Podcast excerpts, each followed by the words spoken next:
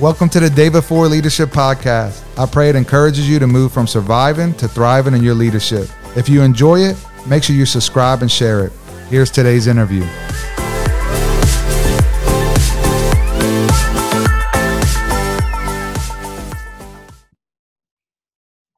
Pastor Dennis Watson, thank you so much for joining us. How are you? Thank you, David, for inviting me. Man, I'm doing well. Uh, I'm grateful uh, just for the opportunity to be with you for this uh, interview. Amen. Well, it's such an honor to spend a few minutes with you. You know, during this crazy time that we're all going through, I wonder what has God been showing you about yourself and about other people uh, through the COVID crisis? What have you learned about yourself? Man, uh, what I've learned about myself is that uh, when uh, when things change, I have to refocus on exercise and discipline. Uh, discipline in my time with the Lord, discipline in my eating habits, discipline with exercise, discipline in spending time with my wife, all those kinds of things. So I really, I've really been challenged during this time in regards to personal discipline.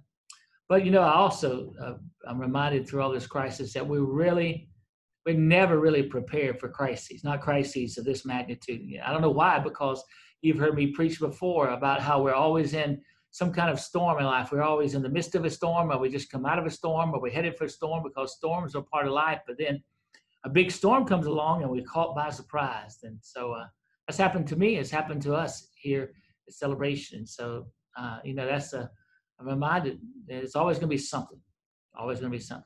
That's so good. What have you learned about other people during this COVID crisis? Well, you know, one I've learned that people struggle so much with fear. Uh, fear is such a big issue, which is one of the reasons right after the pandemic started, we, we launched a series titled Fight the Fear.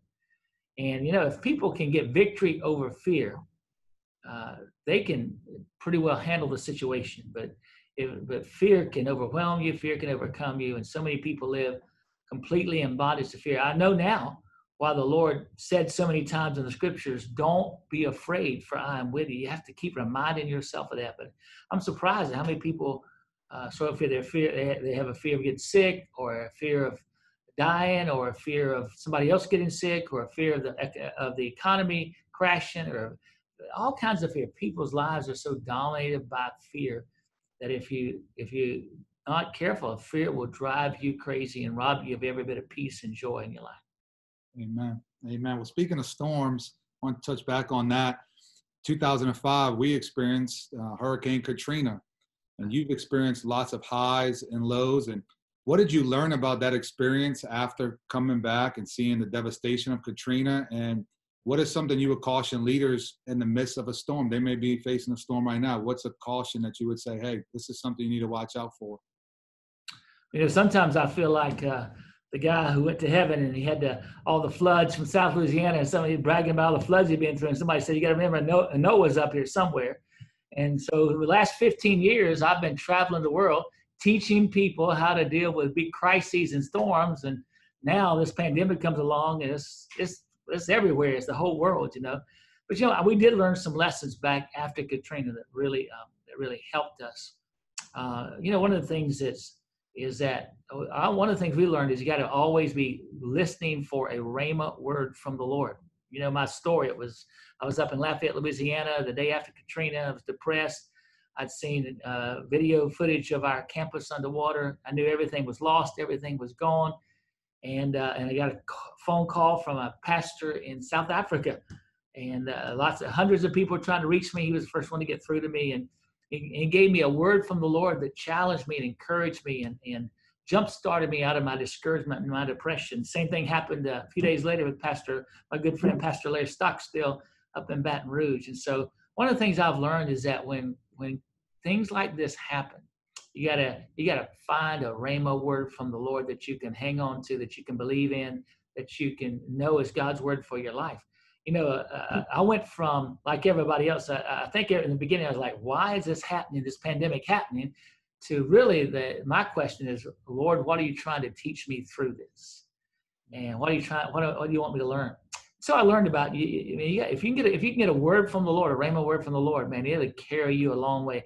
Second thing I learned back in, in Katrina days is just the incredible love and compassion and support of the body of Christ after Katrina, man, people came from everywhere to help us. I remember one of our mayors said on national television that the government couldn't help me and the Red Cross couldn't help me. Thank God for the churches and the Christians. One of our police chiefs in our in our region said, were it not for the Christians and churches, our people have starved to death for the first few weeks following Hurricane Katrina.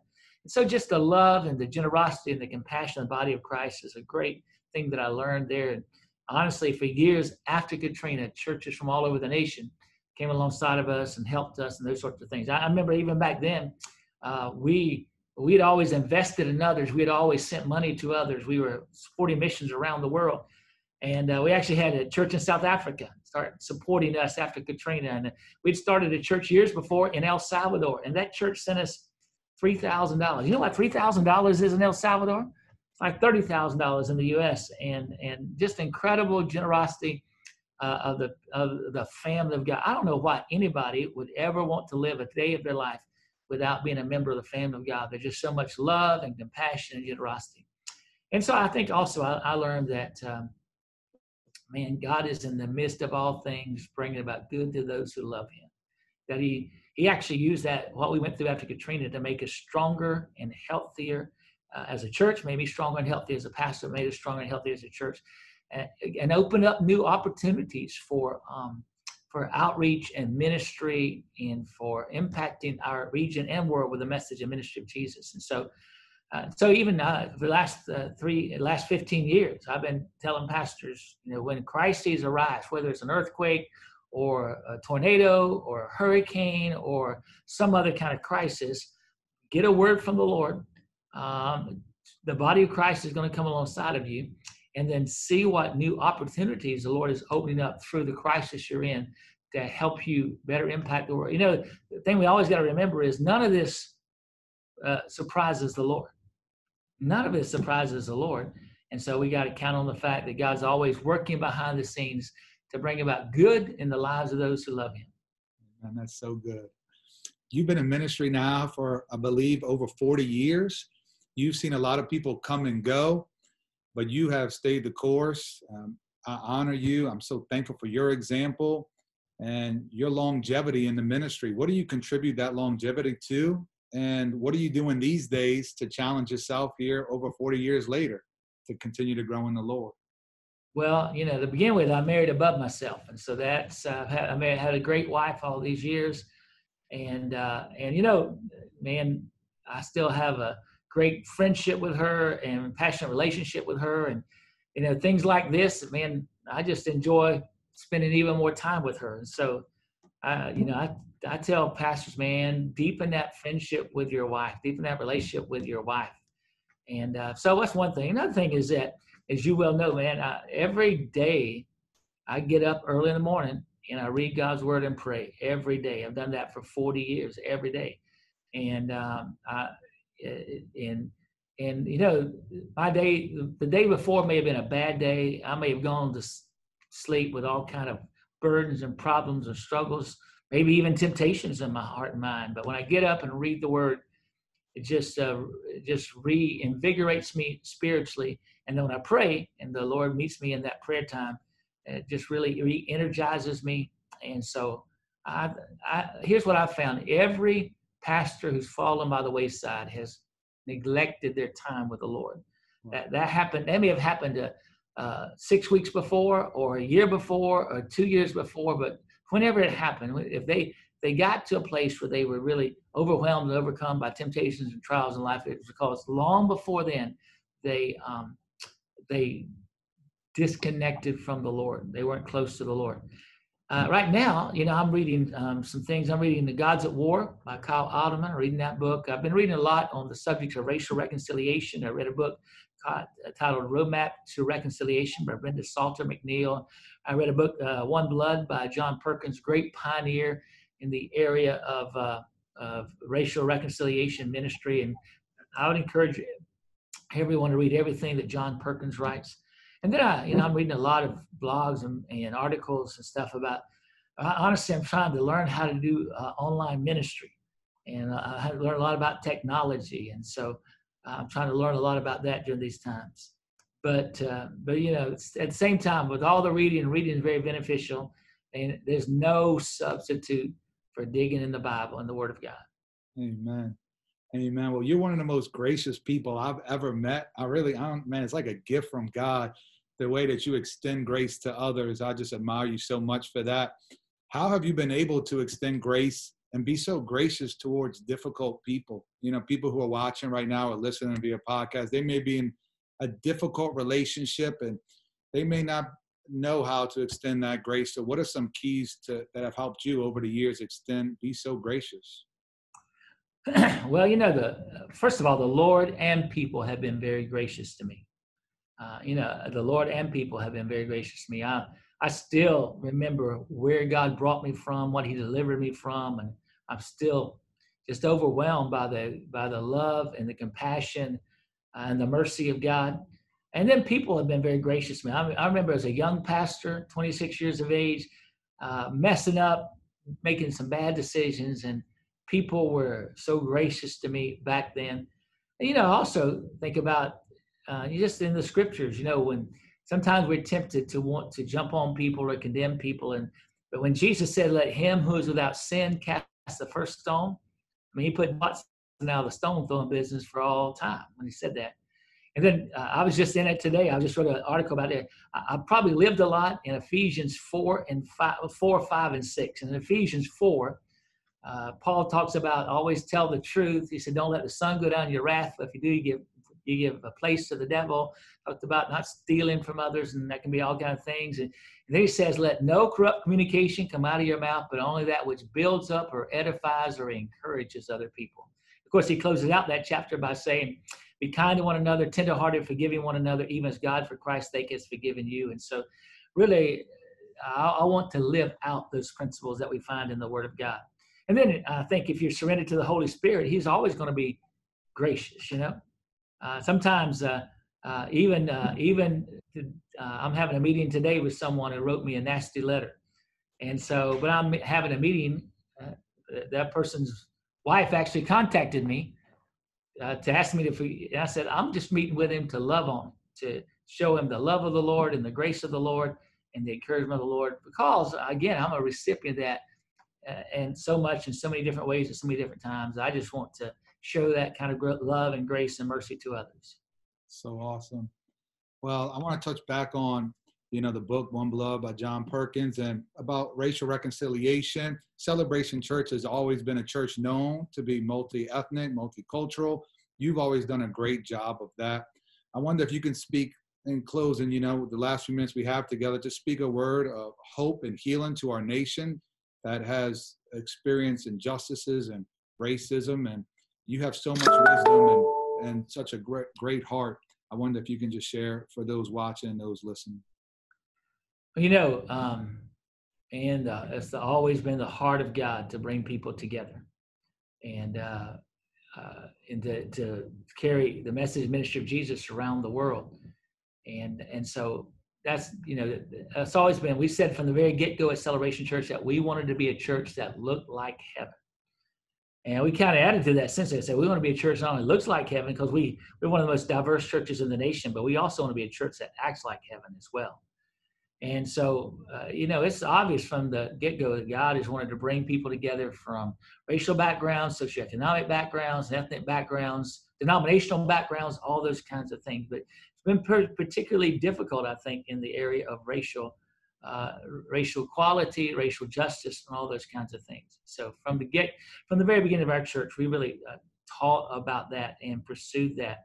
About how you know one of the things I think about the early church is that um, in the day of Pentecost, there were people from all kind of different nations, ethnicities, there when the Holy Spirit was poured out. And They went out in all the world, and you find in the chapters that follow about Philip reaching the man from uh, Ethiopia. You find about in Acts chapter 13, there's a black man who's among the leaders of the church. And so that's always been the heart of God. I, I do think that that's been um, that that people of color. You know, most of most of the people in the world are not white. Like the most of the people in the world are brown uh, the majority of people in the world are brown. A lot of the big percentage of people in the world are black, and some are Asian. Those kinds of things. Uh, but I do think that those who who are in majority cultures, if they're Christians, they really have to make an extra effort to embrace and love on and receive those who are in minority cultures.